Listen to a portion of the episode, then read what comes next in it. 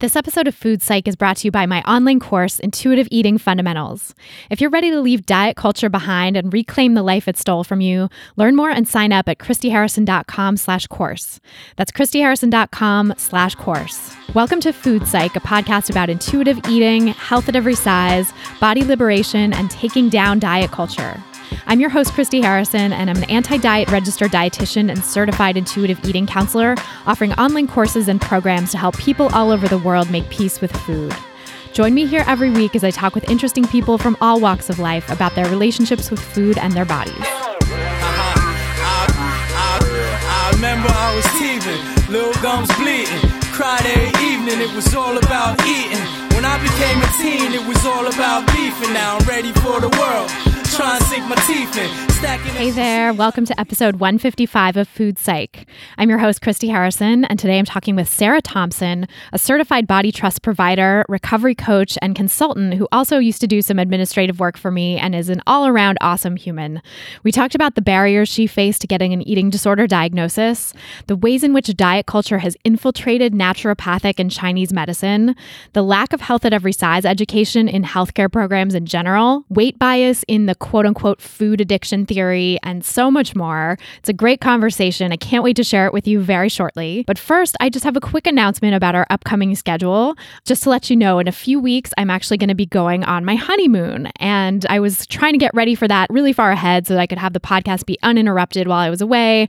But a bunch of things just got in the way and, and the timing just didn't work out. So instead, we'll be rerunning a couple of our most loved episodes from the archives while I'm gone, which means you can catch up on episodes you missed or go back to old favorites and get get a refresher on all the goodness.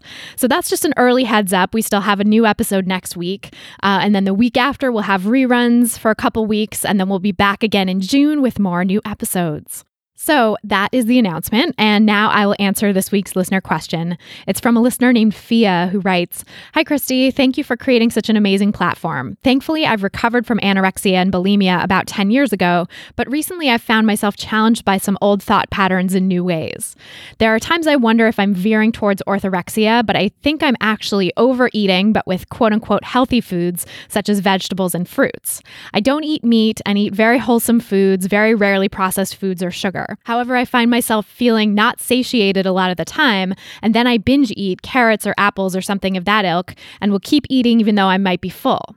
It's almost as though I'm afraid of feeling deprived again. I feel like I might have lost touch with my intuition around eating after years of restriction. Is that a common issue? Many thanks. So, thanks, Fia, for that great question. And before I answer, just my standard disclaimer that these answers are for informational and educational purposes only and aren't a substitute for individual medical or mental health advice, and I'm not diagnosing anything in these answers. So, first of all, I want to send a huge amount of compassion your way. I know that that is really a struggle. And it sounds like you've gone through a lot in your relationship with food. And I just want to say it takes a lot to recover from anorexia and bulimia. So that is awesome that you've been able to recover from those. You know, in terms of your question, I would say it definitely sounds like you're struggling with some orthorexic behaviors now. You know, again, this is not meant as a diagnosis or a substitute for medical advice. So you'll need to talk to a mental health professional about it. But, you know, it really sounds like orthorexia to me. It sounds like your intuition that in thinking that you might have have orthorexia is right on because anytime I've seen people who are binging on fruits or vegetables, there's always been some restrictive orthorexic thinking going on. Like anyone I've worked with who's had that behavior, it's because of orthorexia, because people are not actually really designed or driven to binge on fruits or vegetables. It's usually because you've deprived yourself and cut off other avenues of foods that you could be eating. So I would really explore what's going on there for you, like why you've decided to not eat processed foods or sugar very often, um, and try to challenge your thinking on that and open up to those foods. I actually, you know, in the wording of your question, you said that you think you might be afraid of feeling deprived again. I definitely don't think it's an issue of being afraid of feeling deprived. I think you probably are feeling deprived again because it sounds like you're doing some kind of austere things in your eating, kind of eating in a way that's pretty rigid. And so you probably are are feeling deprived and needing some more variety, needing some more flexibility in your eating.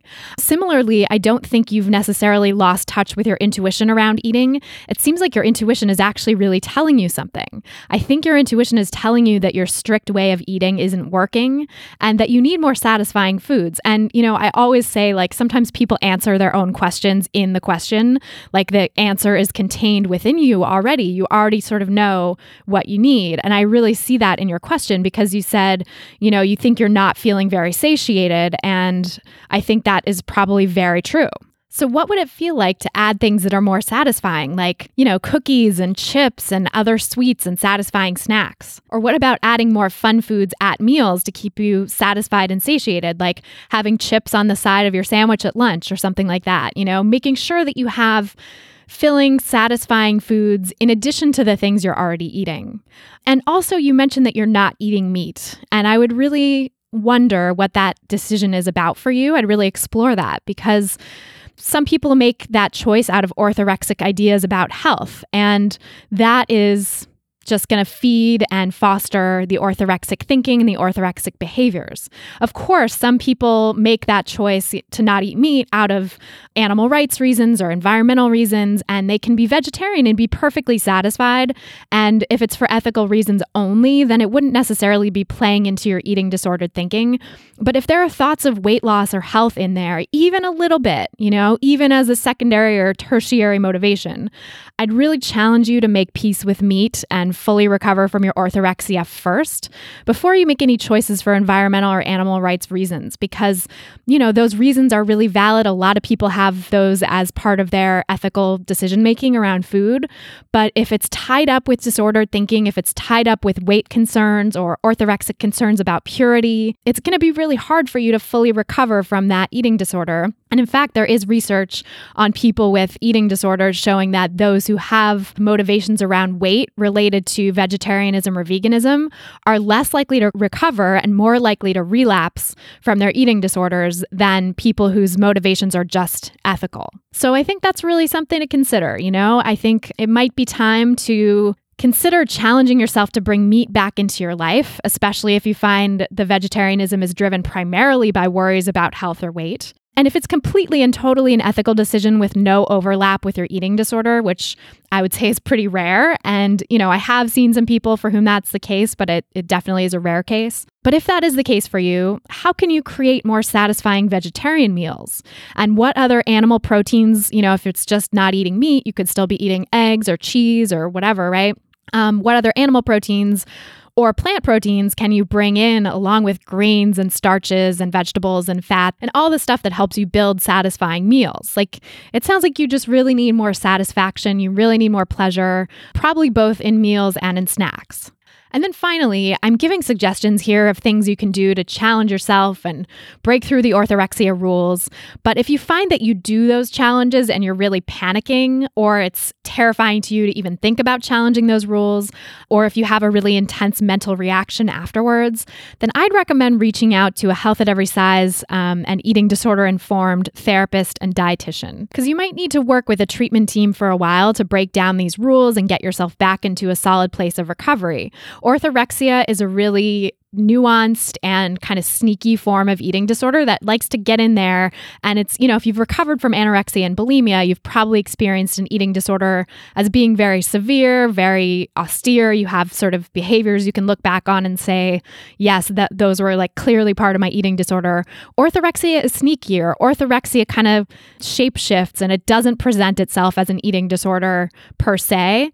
But one of the clues to me that it is present is when people say that they're binging on on fruits and vegetables. So I would really explore that with a treatment team. I would really try to, you know, find a team that gets eating disorders and can understand your history and where you're coming from, and also gets orthorexia and thinks about food and body size in a neutral, weight inclusive way.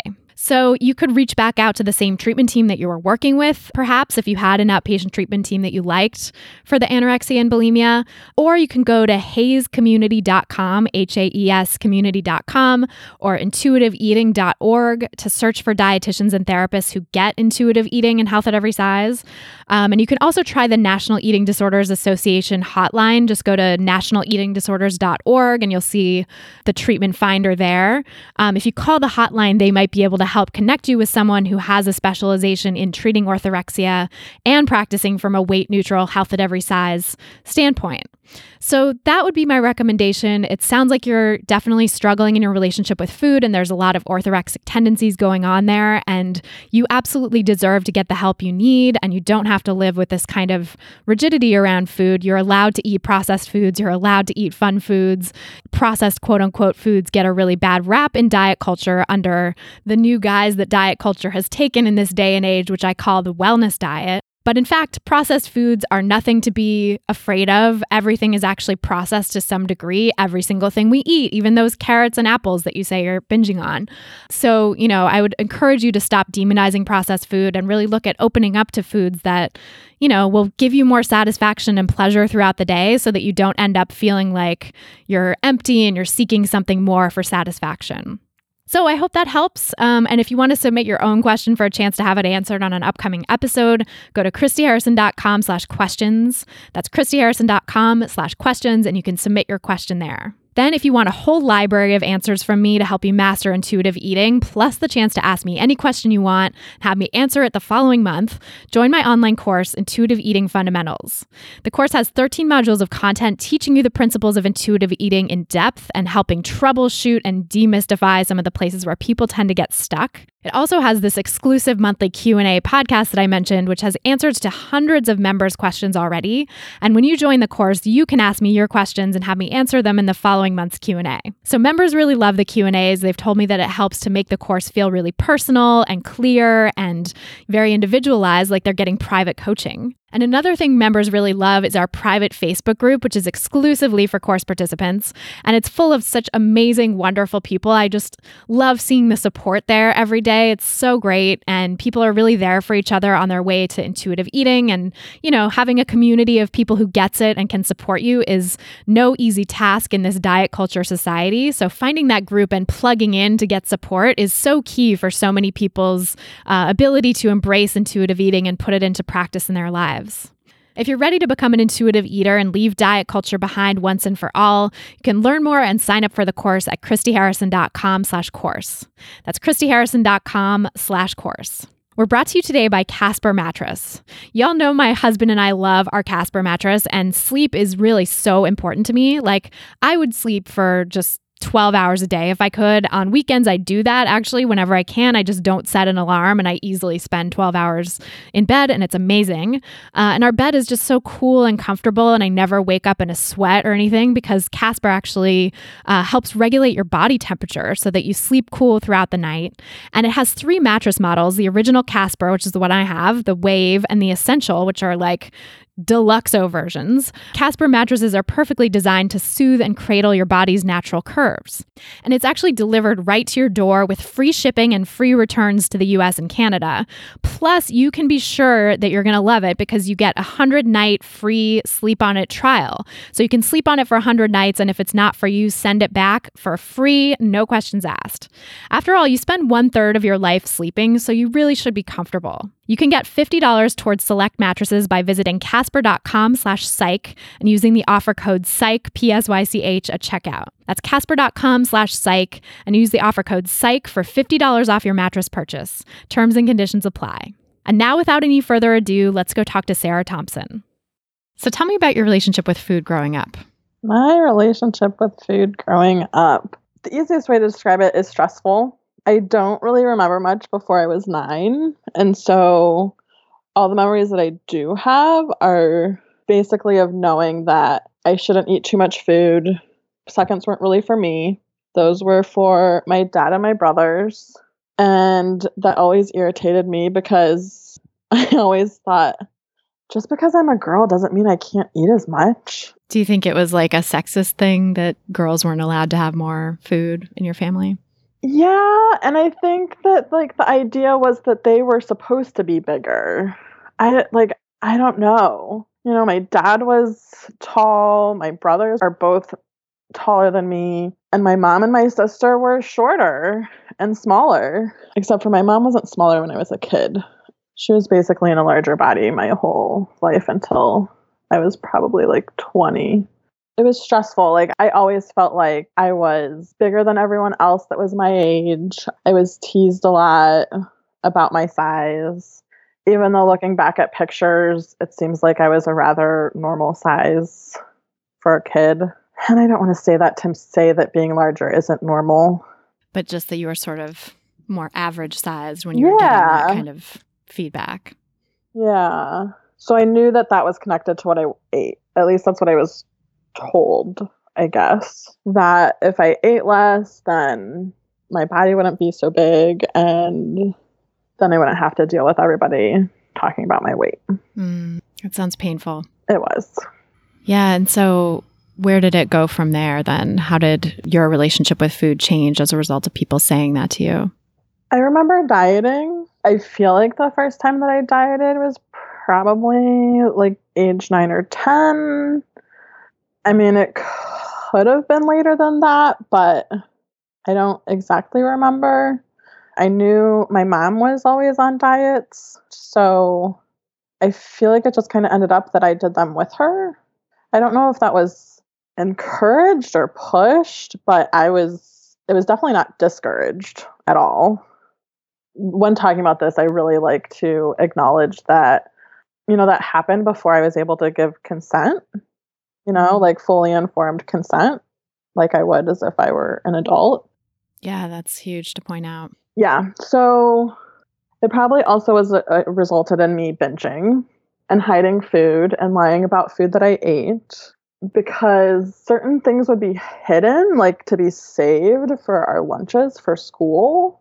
And I think part of that was out of like the need to save money and make sure that we had the food when we needed it and partly it was like snack type food that's like kind like it was kind of viewed as a treat when I was a kid. And of course I wanted it. And so there were a lot of times that I lied about eating food that I wasn't supposed to have.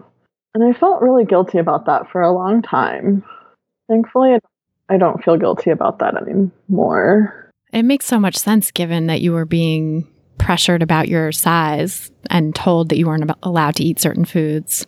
I think right. it's completely natural to hide and sneak food in that situation, right? Yes. I didn't think that until later in life. Like, I really just thought that I was being a bad kid. Yeah, like it was your secret shame that you were bad, something was wrong with you, not that something was wrong with the situation. Right. I remember doing Weight Watchers. That was one of the diets that my mom did. And I don't remember going to meetings with her. It could have happened and I just don't remember it. But I remembered like reading her books and seeing how everything was counted. And I very vividly remember her book with the little shoes that have the wing, like these stickers that you would get for like all of your milestones. So that kind of took me into high school. And I basically looked at Weight Watchers as air quotes a healthy eating plan. And so I did that, I want to say for like my sophomore year of high school. And I lost weight. And I also was exercising. I would go to our local natatorium and exercise. And then life got really hard. What were people's responses when you lost weight? What was the feedback you got? Oh, it was absolutely all positive. Every bit of it. Everyone noticed, everyone commented, and I still wasn't the average size of most of the people at my school. It was definitely not considered negative that I had lost so much weight. Like nobody was worried about if I was eating enough food, right? Did, how did that affect your, you know, self-esteem and self-image? Did you were you sort of seduced by those compliments and did it feel like that was, you know, that you had to like continue this losing weight sort of trajectory in order to keep getting those kinds of compliments? Yes, definitely. And it was also kind of a double edged sword because I did not know how to handle any positive attention about my body or like dealing with, okay, so what did you think about my body before? If that's what you're saying to me now. Or like all of a sudden I was curvy in places that I wasn't before. Like I had more of a defined, like feminine type body. And so dealing with attention around that, I, you know, it was very uncomfortable. It was this weird, yay, people like my body. And also, like, how can I hide? because I don't, this is really uncomfortable. But I also want you to say that I look good. Like, it was kind of like a mind fuck. Yeah. It must have been, right? Because the you had gotten this message before that your body was wrong or that you had to shrink it. And then suddenly now there's all this positive feedback for your body. And it sounds like objectification as well. That's always uncomfortable to navigate. But then on top of that, there's the sort of history that you you hadn't really experienced that type of positive feedback before. So it's like all new, all weird, probably pretty scary. Yeah between like my sophomore and junior year in high school, I had some traumatic stuff happen. I think it was a combination of not really being able to sustain the diet along with the stress and the trauma. And my junior year of high school was when I feel like I crossed that line from dieting to eating disorder um, or disordered eating to eating disorder. So I lost more weight. I was not eating and I was exercising. I can't say I wasn't eating. I was eating very, very little. And, you know, I attempted to talk to leaders in my youth group because I went to church at the time. I was heavily involved with my church. And I attempted to talk to leaders in my youth group about it. And I don't know if this was actually the case, but what I remember and what I remember feeling was that they didn't have any idea how to handle it and it was too much. So I felt them pull away and it felt like it wasn't safe to talk to anyone about it. I was not very good at sustaining eating very little food, so after several several months I started um, purging, using exercise even more as a way to try and control my weight and deal with life. Like, it's definitely a coping mechanism. I'd say that that, I mean, that probably that pattern continued intensely for probably at least a year off and on. I think it would ebb and flow because it was really hard to hide and it was really hard to lie all the time about what I was eating or when I was eating or how much I was eating or you know being able like the amount of time that it took up to think about how to do everything without anyone knowing was a lot of time. Yeah, that's got to be your whole mental capacity just devoted to that. And it sounds like your parents were concerned or they would have noticed if you had been obvious about it. Yeah.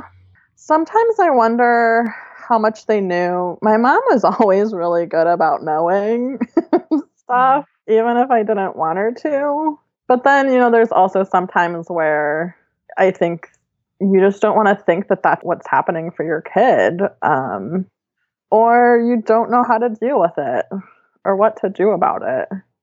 I did end up having therapy after the traumatic stuff happened. I don't remember it being super helpful other than I got to talk to somebody for an hour. And did you talk about your eating issues at all in that therapy or no? I don't really remember. If I did, I think that like my weight was still an issue. And I think other than that, I kind of vaguely just re- remember complaining about my family a lot. so it sounds like it didn't really do much to address that and maybe sort of loosely address the trauma, but not even in a way that felt very helpful. No. So it kind of makes sense that you would need some coping mechanisms and that the eating disorder ramped up at that point and sort of became another way to cope, even though yeah. it's you know, damaging coping mechanisms, it's kind of like the best you had at the time. And I remember, you know, wanting to be a certain weight for my senior pictures. And then by the time I graduated, I could barely fit in my cap and gown.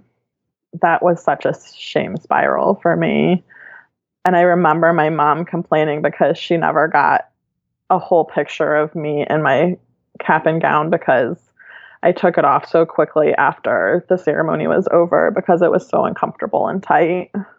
And by that time, I, I would say that I was mostly just going back and forth between restricting and binging and maybe sometimes purging. Yeah. And then my first semester of college, I started going to Overeaters Anonymous because I had no idea what else to do with myself because it was it was just such a terrible cycle and I did not like I didn't like it. It was not fun. And it was free. Yeah, that's rare to have a free resource like that. Right you know, now we know how unhelpful it can be. But I think at the time, I mean, I definitely considered it myself too when I was restricting and binging because it was one of the first things that came up when you Google, like, I can't stop overeating or whatever. Yeah, I, I actually didn't. So that was when I was 18. I went for a couple of years pretty hardcore and involved and then left for about two, two and a half years, and then went back and didn't leave until I was 33. It was a huge part of my life, and there were some things that were extremely helpful about it. I really appreciated the community. I really appreciated being with other people that understood the way that I was with food. It was nice that it wasn't stigmatized. Yeah, that's probably a huge difference from your previous experience of trying to reach out about it. Yeah. And then it got to the point where it felt extremely uncomfortable to go. They had changed the primary purpose or what or the definition of abstinence. I forget which it is. I get it confused now that it's been a while since I haven't gone. But they changed it to include um, working towards a healthy body weight and it was no longer just about not compulsively overeating or whatever disordered eating patterns that you had. That was a big shift for me in uh, using OA because it really highlighted that people's focus was not just about food, but it was also really about weight. Yeah. And how did that work out to like I mean, did you not buy it from the start? Were you like, I'm not going to go down that road because I know what trying to lose weight does to me? Or did you kind of start doing it and then find mm. that it was hmm. having negative repercussions? Well, until I officially quit OA, I feel like for the most part I was buying into it. I did buy into the idea that recovery equaled weight loss. And because we talked about it, as in like binging or compulsive overeating. You know, I also never, it really never clicked for me that I had an eating disorder until after I stopped having one. it was never diagnosed. Nobody ever, a doctor or a therapist, nobody ever said that that's what was wrong. It was not the way that OA talked about food. It was definitely more of a food addiction lens. And so it wasn't until I decided to leave that I really allowed for the space that recovery doesn't equal weight loss and that I could somehow eat without worrying about weight loss. That was a pretty radical idea.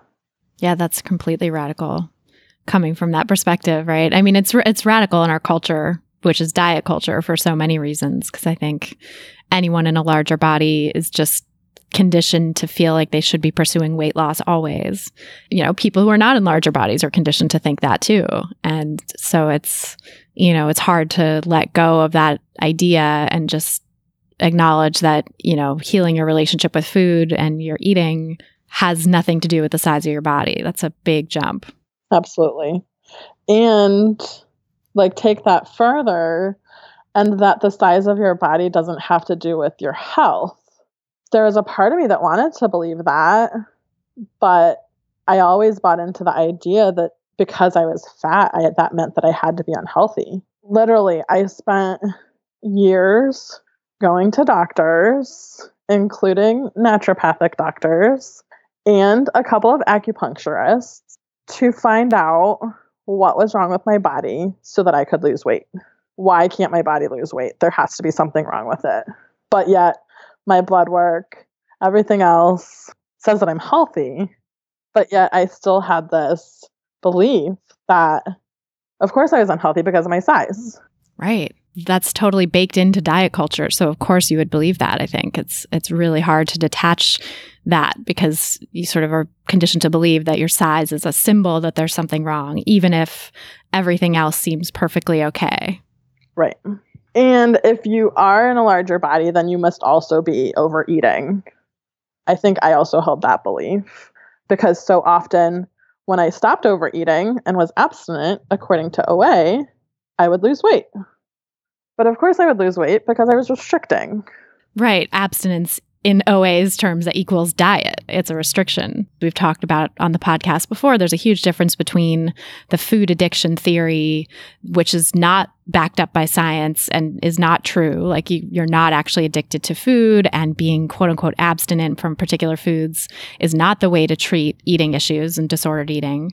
But with alcohol and drugs and stuff, there is very much science and evidence to support, you know, abstinence from the drug of choice, but the the sort of conflation of food with these other things, I think is the biggest problem with OA and 12-step programs like it because they don't understand that food is a different thing. Food doesn't actually fit that addiction model.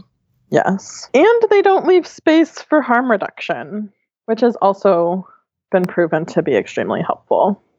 Yeah, because it's about complete abstinence and being black and white, not reducing your use of the harmful behaviors in a way that helps people not feel like they're a failure if they fall off the wagon, quote unquote.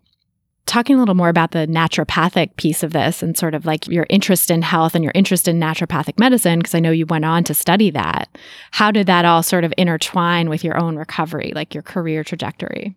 For me, using naturopathic principles was another form of dieting, but you know, it was disguised as lifestyle changes and disguised as treating the gut, which there is evidence, you know, of connections between our gut and our health.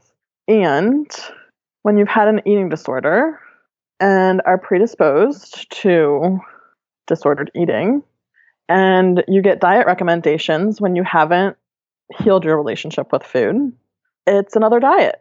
So before I came to school, I was strictly gluten free, dairy free, and sugar free. And that lasted for a few months after I moved here to Portland, Oregon from Northeast Ohio. I did lose some weight in that time period because I was also very nervous about coming to a medical school and being in a larger body and how that was going to be perceived. I kind of had this attitude of like, well, as long as my food is good, then you know what else, what else can anybody ask from me? so I had this idea that the way that I was eating was good and quote unquote healthy. And in reality, I was definitely restricting it made food choices extremely hard, eating out very hard. Now, it was kind of reinforced when I came to school because the way that I was eating was the way that many people at my school ate. And after I was not able to maintain that way of eating anymore and headed into my first winter in the Pacific Northwest, where I had never experienced rain and no sun for so many days in a row, I definitely reverted back to binging and put on any of the weight that I had lost during that period of time that I was eating all the freeze. And that started me back going to my school's clinic to see a naturopath that was well known for helping people lose weight and seeking advice from an acupuncturist or like getting acupuncture as a way to help me lose weight. That was the last time I did that. That was two years ago, like right around this time period. Also, by this time, I had decided not to do naturopathic medicine and acupuncture and Chinese herbs because I was accepted to both programs. But I decided doing two programs was not for me and chose one, and that ended up being acupuncture and Chinese herbs or herbalism. Yet the school that I was at was predominantly naturopathic students, and I had many friends on the naturopathic side because that was, you know, the program that I had originally started out in. And it's a really small school, even though there's probably at least 700 students. It was a really small school. All of our classes were in one old elementary school. Some of them were at the research institute, but predominantly in that small building. So, what I've now come to realize is that being at my school in that environment with like still also like so also at this time I was following a lot of body positive accounts. I had started following, you know, body positive fat people. I had started like totally curating my feed and actually I feel like one of my friends suggested that I look into Isabel Foxen Duke because she sometimes talks about being in OA. And so she was really my first person that I started like reading all of her stuff. And then from there, I just started finding people on Instagram and Facebook. I found Summer Innanen and was in her Facebook group. And then there was Glitter and Lazers, who does fat fashion. And I don't know, I was just super intrigued and I had no idea how to do it for myself. So I feel like my first year of school completely exacerbated my eating disorder. At the end of my first year, I felt extremely defeated because going to those doctors, the naturopathic doctor that I saw at my school clinic, I don't think I was asked if I had an eating disorder. I don't think I was ever asked that. She didn't call it the whole 30 or paleo, but she told me all these foods to cut out. And essentially, it was very similar to the whole 30. I think that comes from naturopathic medicine, right? Like that it's sort of a mainstreamization. I've been looking into the history of some of this stuff because I'm trying to understand how like wellness culture became the new guise of diet culture because that's something that I'm really interested in is like how did we get here to where wellness, quote unquote, is so tied up with, you know, the thin ideal and cutting out foods and a really disordered relationship with food. And yet people don't see it because it's, you know, held up as like, well, this isn't a diet. This is a lifestyle. This is about health. It's not about your size. Yeah, I think that Whole 30 comes out of it's sort of like a mainstreamified version of what some naturopathic doctors do to try to like, you know, elimination diets basically to get people to see what they're supposedly sensitive to, which is like there's a lot of problems with that. It's, you know, for number one, some of the tests that people are using are really bogus. It's very hard for people to be scientific about themselves. And when you look for something, when you, you are told that a particular kind of food might be problematic for you, it's more likely that you're going to find that, you know, like a placebo or a nocebo effect really is what it's called. So yeah, I think it's it's all, you know, the sort of whole 30 paleo connection really comes out of naturopathic medicine. But it sounds like that was the sort of school of thought that this particular naturopathic doctor was in for you was like, let's cut out foods. Let's, you know, you're probably sensitive to food. I'm sure it was her reasoning. And so telling you to restrict and reduce these things, you know, instead of looking at, like you said, what's your relationship with food? What does the rest of your life look like? Truly holistic health. She was just looking at food. Yeah, I mean, she did also end up suggesting a therapist for EMDR. And when I did come back to her and say, you know, I can't keep doing this, I want to try intuitive eating, she was okay with that and she accepted that. And she's like, okay, go do that. and awesome. I had no idea how to do it. and she didn't have any idea how to tell me to do it. I don't think, or else she probably would have. Yeah, so you were just kind of left on your own, basically. Yes. And then I did go to the person that she sh- suggested that I go to for EMDR. But then her whole focus was on weight loss. And I didn't keep going to her after my second appointment because she was trying to get me to go to her weight loss group. And it was super disappointing. And I haven't done EMDR since. Which, uh, for anyone who doesn't know, EMDR is like a form of therapy that's really helpful for trauma. And the EM, it stands for eye movement desensitization and reprocessing because originally it was developed as like you're looking back and forth between two foci and looking back and forth like helps the two hemispheres of your brain bounce information back and forth which is thought to be really important for processing trauma. And now they do it in different ways too. Like it's not just with eye movement. You can do it like with sound back and forth in different ears. You can do it with i did it with like paddles that you're holding in your hands that vibrate alternating. It feels so good and it's like it, yeah there's i love emdr but i was not seeing someone who was trying to get me to lose weight which would have been really terrible. Right Oh, and then I did end up stopping. I stopped going to the acupuncturist too, because even though I stopped focusing on losing weight, she couldn't stop. She never directly said anything to me about losing weight, but it was like these side comments that were just, they were microaggressions. And I did not want that in my healing space at all.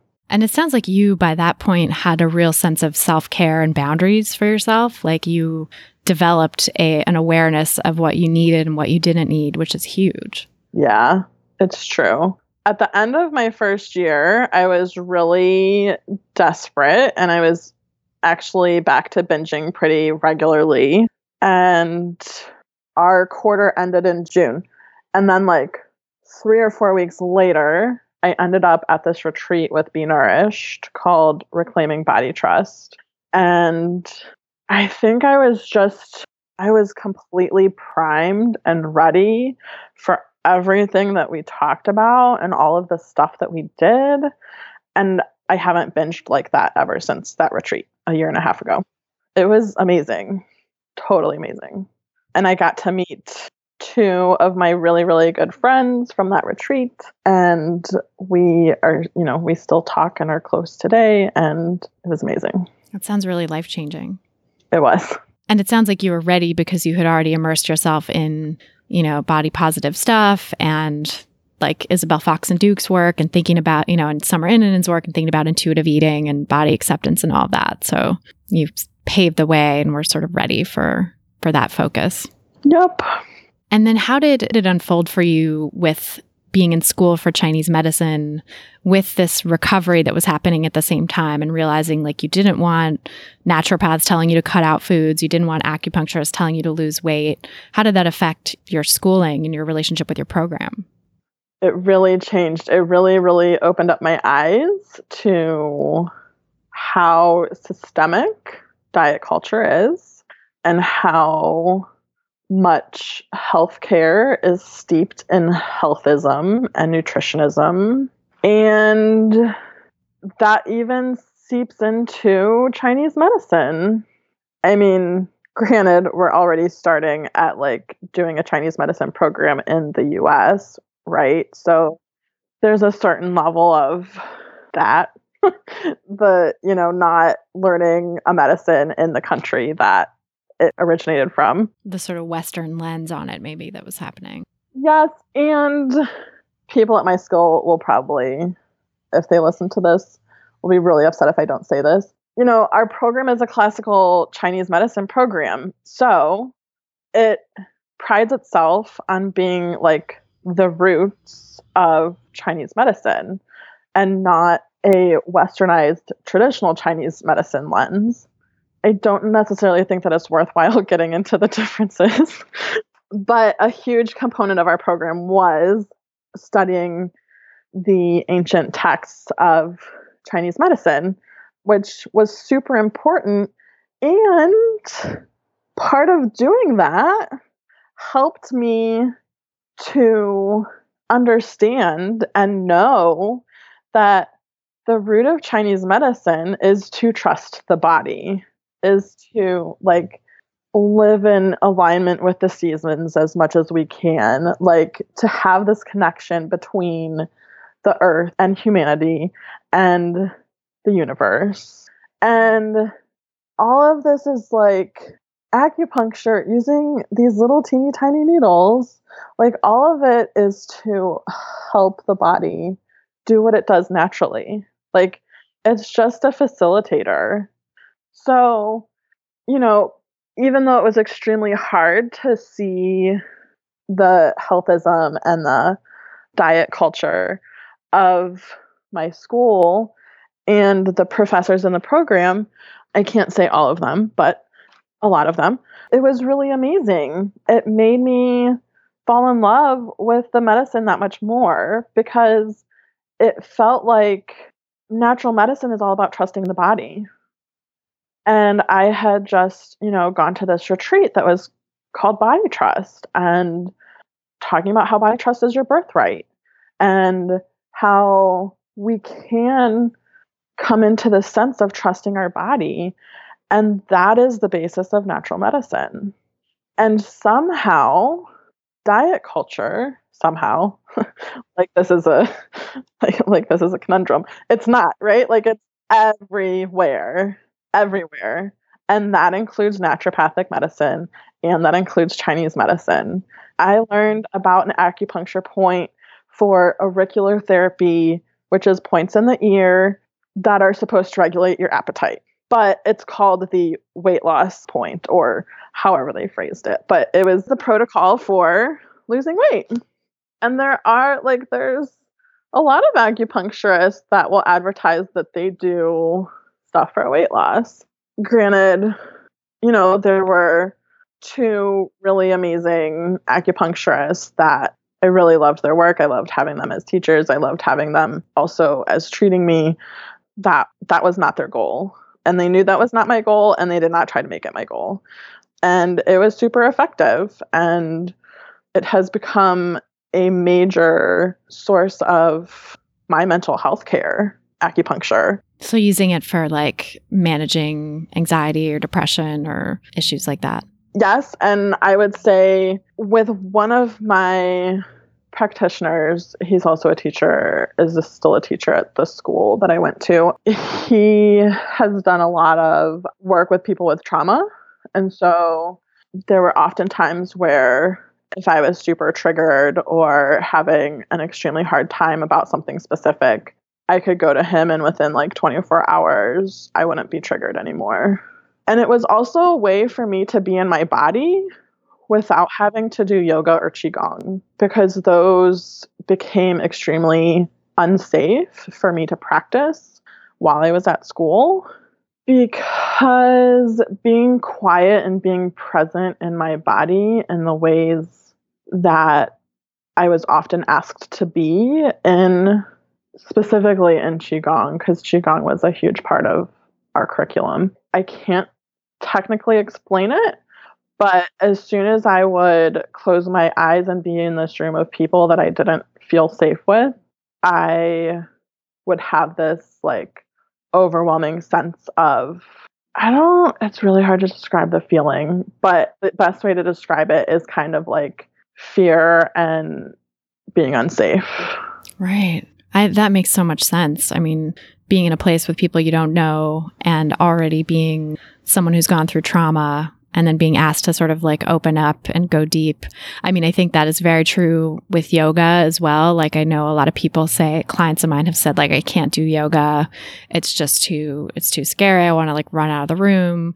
And I think it really you have to be at a certain place of safety in your body already to get there, or have like a really, really trauma informed teacher in a space that is safe and conducive to it that can sort of walk you through it. But like, I think for most people, it's like you have to sort of do the deeper work on creating safety for yourself enough first that you can show up to those spaces and not be triggered because otherwise it's just going to make things worse. Yeah. It took me a long time to listen to my body and be okay with that because I really I wanted to be doing it. Your body had another idea. Yeah. and you know how happy my body was when I actually let myself not do it anymore? it's pretty amazing. You know, I think that the things that I was saying about Chinese medicine really also apply for naturopathic medicine. The true nature of naturopathic medicine is to rely on the body's innate ability to heal. And having all of these external directions and food recommendations, I feel like goes against that because it's essentially telling people that we can't trust your body. And I don't want to discount that for some conditions, what we eat has an effect. I agree with this. And what are we doing for the people that have extremely disordered relationships with food? Are we recognizing that? Are we even attempting to deal with that before we hand them food recommendations? And weight loss is not effective. Pursuing weight loss has a more detrimental effect on your health than if you're not ever trying to pursue weight loss. And people aren't taught that in school. I mean, you might get lucky and you might have a teacher that talks about it for an hour out of your whole four years of education. You might get lucky and you might have one teacher who believes that and talks about it throughout their classes that they teach. But this is not what people are taught in medical school, whether it's Chinese medicine, naturopathic medicine, conventional medicine. It's just not what we are taught. Yeah, health at every size is not part of those curricula.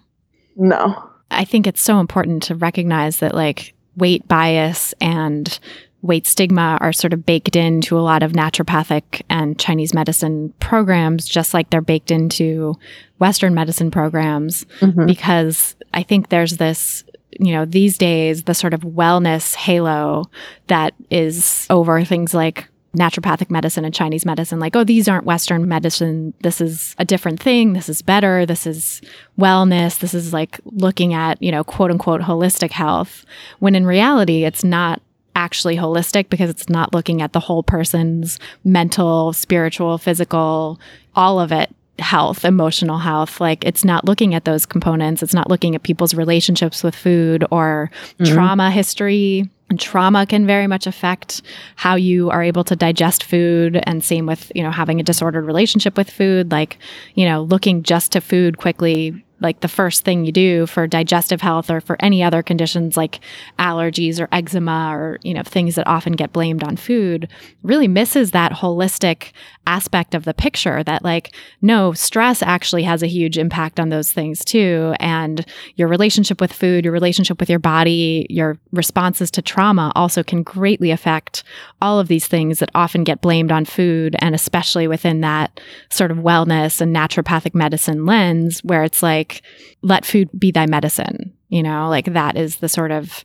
boiled down version of you know which is like you said it really misses the whole point that like your body knows what to do. Your body can be trusted. Like it's not about just food being your medicine you know? It's maybe that's one tiny component of it but before you can even get to that you have to look at well is is it possible for food to be your medicine or is food actually going to is that cure actually going to be worse than the disease of, you know, whatever it is that you're trying to heal? Like yep. food can't be your medicine when food is your enemy. Yes, absolutely. I also kind of feel like it's necessary to say that, like, in general, I think that a lot of naturopaths are doing a better job than a lot of the conventional MDs out there because their education is more holistic and is more patient centered. I think it's a lot of reason why people seek out NDs is because they take time with their patients and they do take time to listen. And there seems to be a bit more room for compassion with naturopathic doctors, right? As opposed yeah. to medical doctors. Yeah. I'm feeling like some of my best friends are naturopathic doctors. yeah. Is an ironically funny thing to say. But it gets so jumbled because diet culture is so ingrained. And so I kind of think that naturopathic doctors may have more willingness to listen about health at every size and intuitive eating and weight inclusive medicine because they have more of a foundation in wanting to trust the body to do what it's supposed to do. It's just a matter of educating people and getting them on board.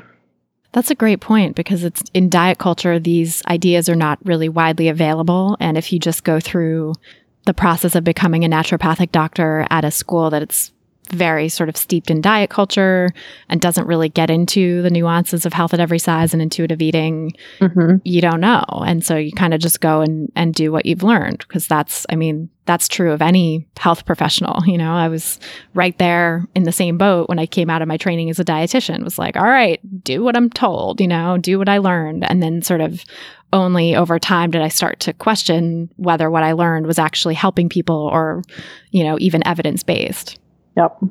And I think that's a really great point too, because I think I know a lot of naturopathic doctors and people who are in related fields as well who are interested in doing things differently than Western medicine because Western medicine does have this very sort of like black and white sort of approach to things in a lot of ways and doesn't make a lot of space or room because of like healthcare, you know, the whole, all the complexities of the healthcare system. Like, there's not a lot of time for patient centered care. There's not a lot of time to really talk to people and listen and hear what's going on with them and empathize with them.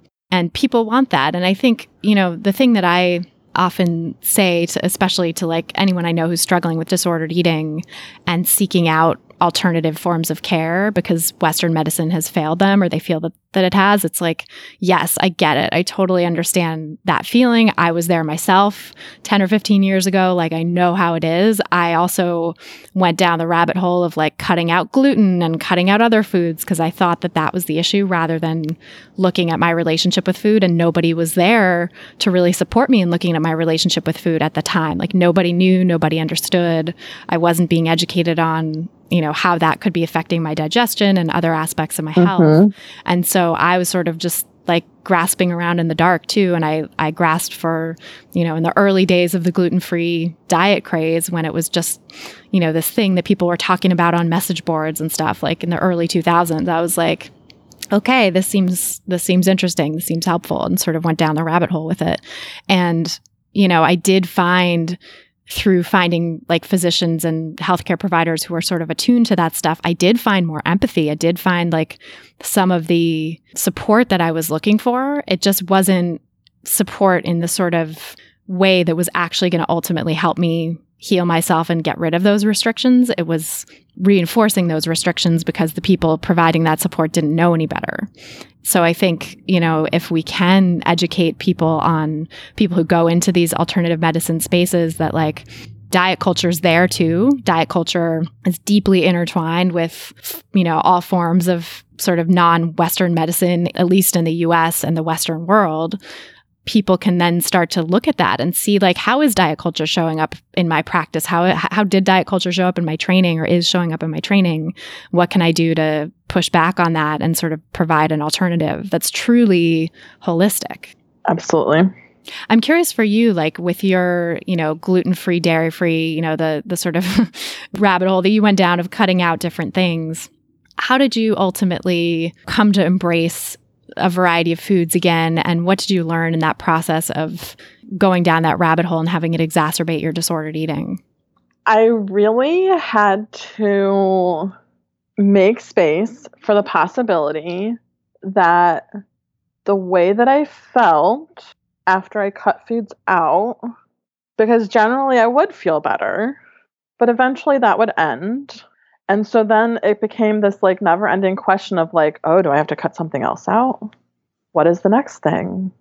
And what happened is that I made space for the possibility that maybe it was a psychosomatic thing, maybe it was a placebo, and let's see what happens when I eat all of the food that I was cutting out. And maybe I will feel okay. Maybe it will be fine. And I just I just also remembered that I went to a Chinese he's also an acupuncturist, but he's also extremely well known for his Chinese herbalism work. And he was one of my teachers, and I really admired him. And he actually has created a health at every size basis for his clinics that he has now. And I was going to him for herbs, and it was the first time that I really experienced until I had tried these other acupuncturists, um, it was the first time that I had experienced somebody was like going to honor that I wanted, I didn't want to cut out foods and that I wanted to see how my body reacted. And he put me on this formula. It was the first time that my digestion had ever been fine. And it literally had nothing to do with my food. I mean, granted, I had also stopped binging.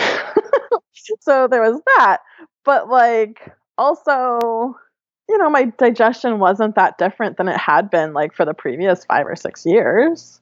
And so to be able to be on this formula and to be able to see that I could eat these foods and not experience what I thought I was experiencing, you know, I'd never been diagnosed with celiac disorder or disease. I'd never actually had blood tests done for allergies.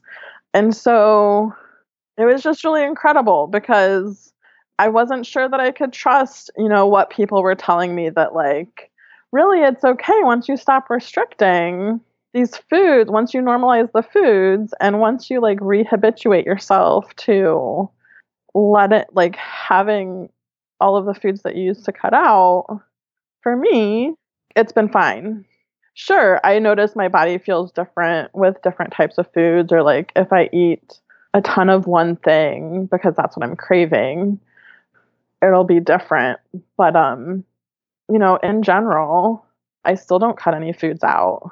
And I still sometimes struggle with like congestion or allergies and wonder, you know, I still have I still have the thoughts like should I cut milk out? should I cut dairy out? And then it freaks me out because I'm like, I can't cut anything out because I still have such a strong reaction to restriction. And so then I'm like, all right, so I'm a little bit congested. My mental health and my physical health are just fine. I'm sometimes congested. Like, the world is not going to end because I have a little bit of snot. And it would be completely different if I decided to cut out a whole food group. That's just not where I'm at. And that's okay. Yeah, and that's okay. I totally feel you on that. I actually am in very much the same boat where it's like, you know, I have allergies, seasonal allergies, allergic to pollen. I'm also allergic to mold and dust and lots of stuff in the air. So throughout the year, I'll sort of have ups and downs of congestion and needing to take allergy meds or do something for the allergies and tried a bunch of different remedies and stuff that work okay. But some days I'm just kind of congested and it just kind of sucks. I really, at this point, would not dream of cutting out a specific food or food group or going down that rabbit hole because I've done that in the past and it didn't actually have a significant effect on my allergies. And I can remember that and know that. But also, I love my life now. I love where I'm at in my mental health, in my management of PTSD, and sort of the stuff that used to really curtail my enjoyment of life and ability to function in the world. Now I'm, you know, have a lot of that stuff figured out or not figured out, but I'm managing it. I'm working through it and it's great. And I love the career I've created for myself, the relationship I have, my friendships, all of this stuff is so great in my life these days. And I remember that back in the day when I was cutting out foods, my life was so much smaller and so much less fulfilling. And I didn't have the things that I have now that give me so much joy. And so, why would I want to even risk going back there, even if now things are different and maybe it wouldn't affect me in the same way? I don't want to take that chance because, yeah, what's a little congestion in the context of a really great life? Like, I'll take a Mucinex. Right. It's fine, you know? In fact, I did that just before we talked because I was having a little congestion today, you know? And it's like, it's all good. Right. So I very much feel you on that. I think looking at the sort of overall context of your life, I mean, I think that the tricky thing is when you're in that place of like, maybe a lot of things suck you know like maybe you're you're really triggered with trauma you're using eating disorder behaviors to cope and you're also experiencing a lot of you know digestive abnormalities because of it or allergies or you know other things going on in your health that are probably related to everything that's going on in your mental and physical health with the disordered eating and the trauma and stuff i think mm-hmm. it can mm-hmm. be so tempting to be like well who cares because like already I've got a, a, messed up relationship with food. So why not sort of, you know, try this and see if it helps? And it can't really make things a whole lot worse. But I think the problem is that it can. And I think even if you've got a lot going on in your life that you're not happy about, I think it still can, you know, drive you further into a depression or into a, a difficult relationship with food or into a place that, you know, then you're going to have to work that much harder to get out of. Mm-hmm. I've been reading the book by Steven Bratman, who coined the term orthorexia, um, health food junkies, which was written in 2000. It's it's got a lot of fat phobic stuff in it too, actually, but it's also very smart because you know it's like Western naturopathic physician, like uh, steeped in diet culture. But I think he's also super smart about the effects, the negative effects that cutting out foods and sort of going down the rabbit hole of food allergy diagnosis can have on people. And he said this amazing quote where he was like, you know, I eventually came to realize that like food allergy treatment is a dangerous drug, a dangerous medicine, just like, you know, a really strong pharmaceutical drug would be. And so, you know, this like that it's really got a lot more harmful side effects than anyone gives it credit for and that we need to take that seriously and we need to think about it like it's you know i mean he didn't use this analogy but i think of it like chemotherapy or something you know? It's like it can be life-saving but the side effects are intense and so only use it if it's really a situation that warrants it. You know, we're not using chemotherapy on colds. Like that's something that's reserved for a specific use.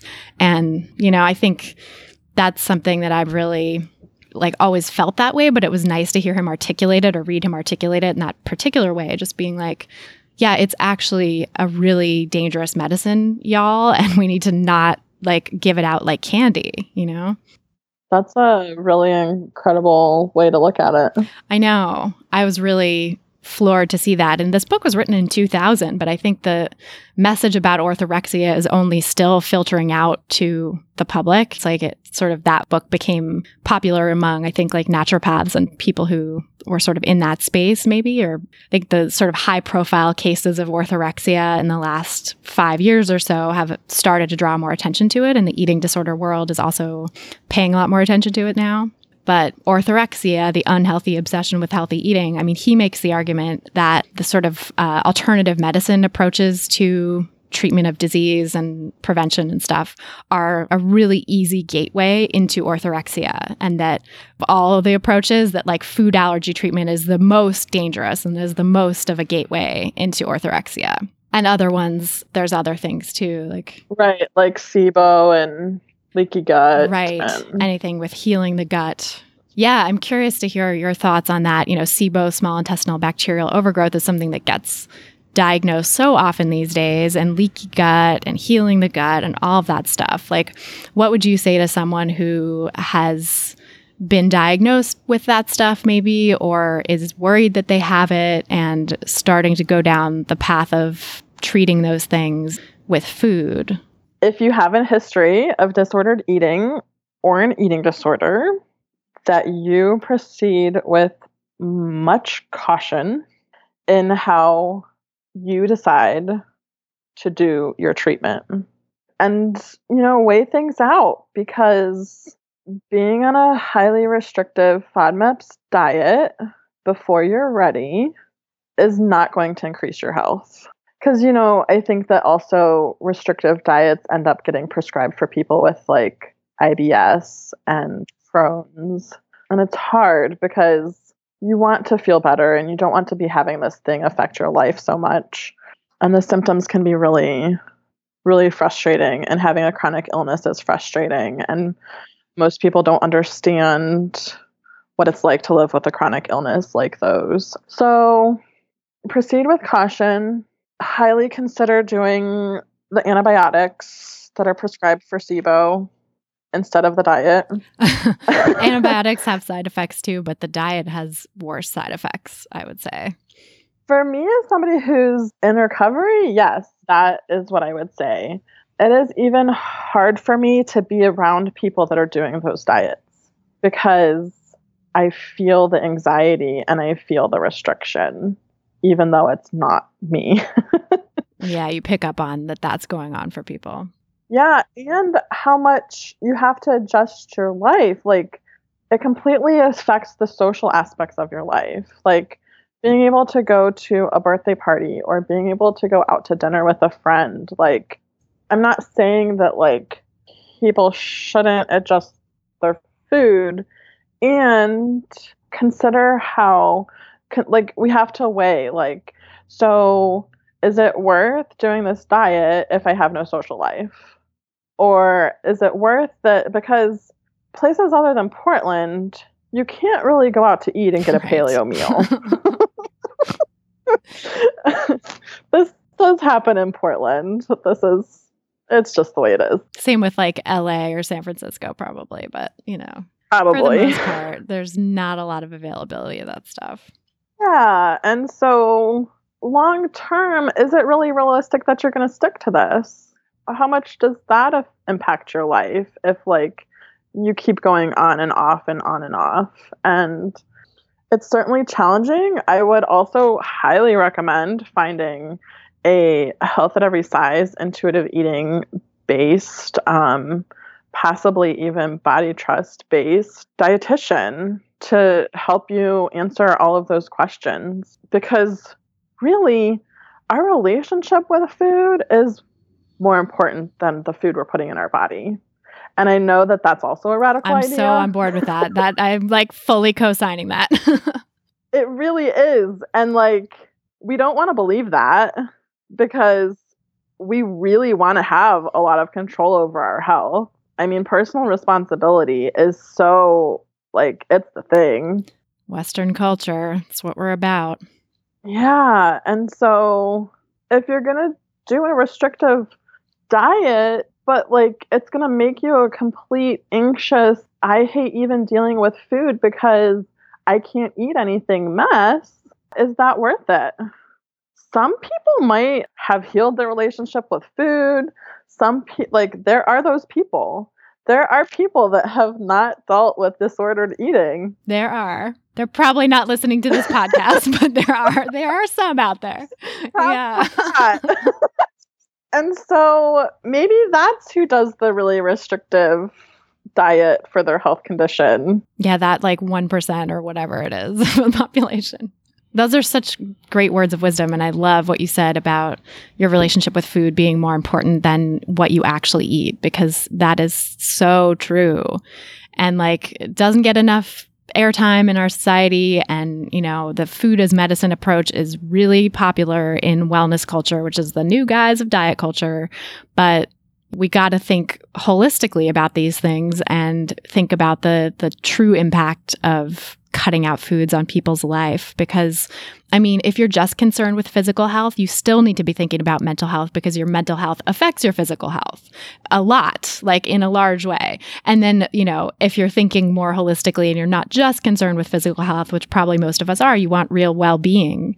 And, you know, that's like a 360 thing that includes your mental health as well, your social connections, like your life, your day to day experience of life. And that can't be all about food. That can't be all about preparing your next meal and thinking and planning ahead about where you're going to get this food that you need that has no this and no that and no the other thing and you know a million things that it's quote unquote free from because like then what are you left with I think that one of the biggest things that gets missed in education in healthcare unless you're somehow coming from a public health perspective being holistic about health and wellness we have to have a systemic lens.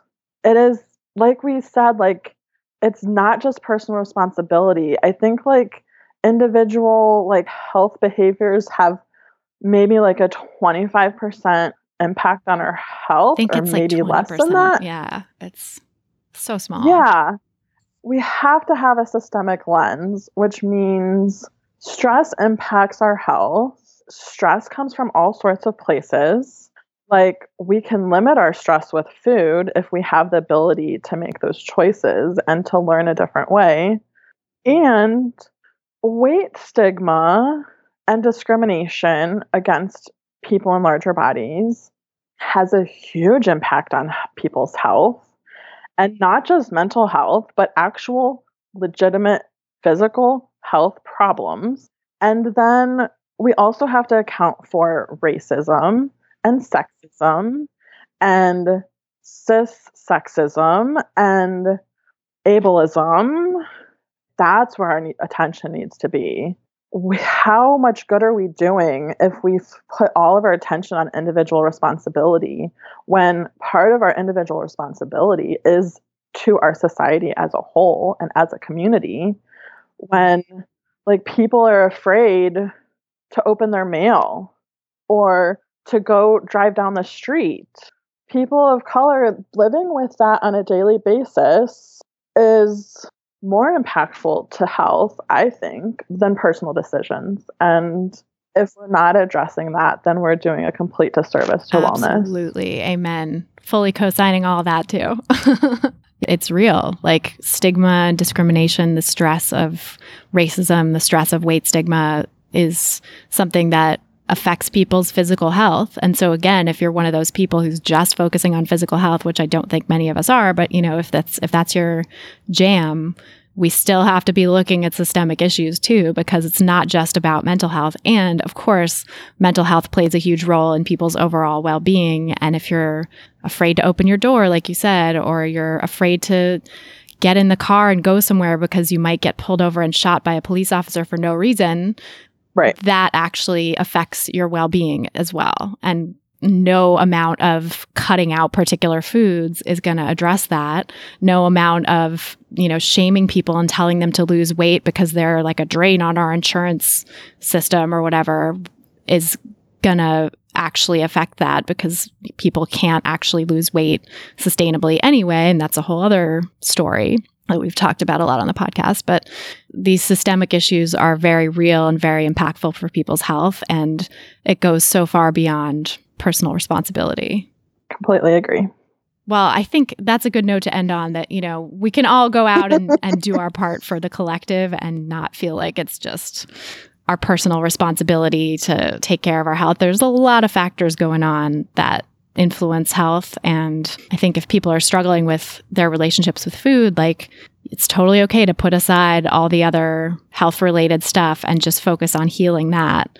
And then you can go out and help other people heal that and all the other things that are affecting their health. And I think a big part of why I do what I do is I want people to heal their relationship with food so that they can go on and do lots of other cool shit, whether that's pursuing their creative passions and their life's work, mm-hmm. you know, career wise, and also like social justice stuff. Like, how committed, how available are you going to be to show up for anti racism work or anti oppression work of any kind if you're calculating and crunching numbers and deprived and starved and you know using eating disorder behaviors. Like you're not going to be there fully. You're not going to be able to even you know you might not even physically be able to go there or if you are there you might not fully be present because you've got all this other stuff going on. So like heal that stuff. Work on you know i want to help people work on that stuff so that they can be free of that and go on to do things that are really really important in the world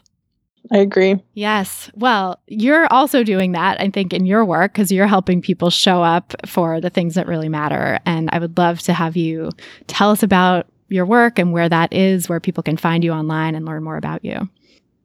I do a lot of things, and you can find me on social media and my website, which my website is resilientfatgoddess.com. I love Instagram stories. I also have a work Facebook page. You can also find me on my personal Facebook as well, but that's with Sarah Thompson. And then what I do, like I said, I do a lot of things. A few of the big things are I am a virtual assistant. And a great one. Um, so it's helped me very much. Thank you. I appreciate that. Um, it's been very fun working for you.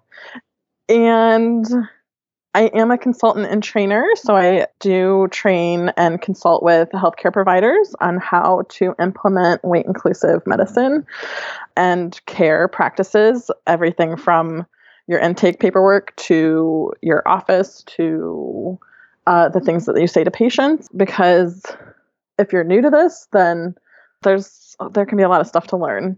And then I also love speaking and training um, people in groups about all of these things. And I just added recovery coach to my website this past week, which is really exciting. I am a certified body trust advocate uh, through Be Nourished, and I am currently in a peer support training. I love the peer support model and being in recovery myself. I really love connecting with people and helping people, you know, cut through all of the stuff that we've been told. I also think it's super important because I am fat and I am queer, and there are not a lot of resources like that out there for us when it comes to recovery. So I am excited to now be offering that. Oh my God, that's so awesome. Congrats. I love it. And we'll link to your website in the show notes so people can find you and your social media and stuff so they can find it easily. And thank you so much for being here and sharing your story. This is all amazing. Thank you so much for having me. It's been really great to talk with you. So that is our show. Thanks again so much to Sarah Thompson for joining us on this episode, and thanks to you for listening. If you've gotten something out of this podcast and you want to help us reach more people who need to hear the anti diet message, which is everyone, please help us spread the word by sharing this episode on Apple Podcasts or iTunes or your favorite podcast platform. Sharing on one of the Apple platforms helps bring us up higher in the podcast rankings so that more people discover us and so that we can continue to drown out the pro diet messages that are in the health category and keep rising up above them. You can also leave us a nice rating and review in Apple Podcasts or your provider of choice, which is another way to help new listeners discover us and is always so appreciated. Go to christyharrison.com slash subscribe to see all the ways you can subscribe to the podcast. christyharrison.com slash subscribe. If you're looking for some practical tips to get you started on your own anti diet journey, grab my free audio guide, Seven Simple Strategies for Finding Peace and Freedom with Food. Head over to christyharrison.com slash strategies to get it. That's christyharrison.com slash strategies. To get full show notes from this episode, including all the resources we discussed, plus a full transcript, head over to christyharrison.com slash 155. That's christyharrison.com slash 155. And to get the transcript, just scroll down to the bottom of the page and enter your email address. A big thanks to our editors and engineers at Podcast Fast Track and to my team at Food Psych Programs for helping me out with all the moving parts that go into producing this show every week. Our album art was photographed by Abby Moore Photography and designed by Meredith Noble, and the music you're hearing behind me now is by a band called AWOL, and the track is called Food, used under the Creative Commons license. Thanks again for listening, and until next time, stay psyched.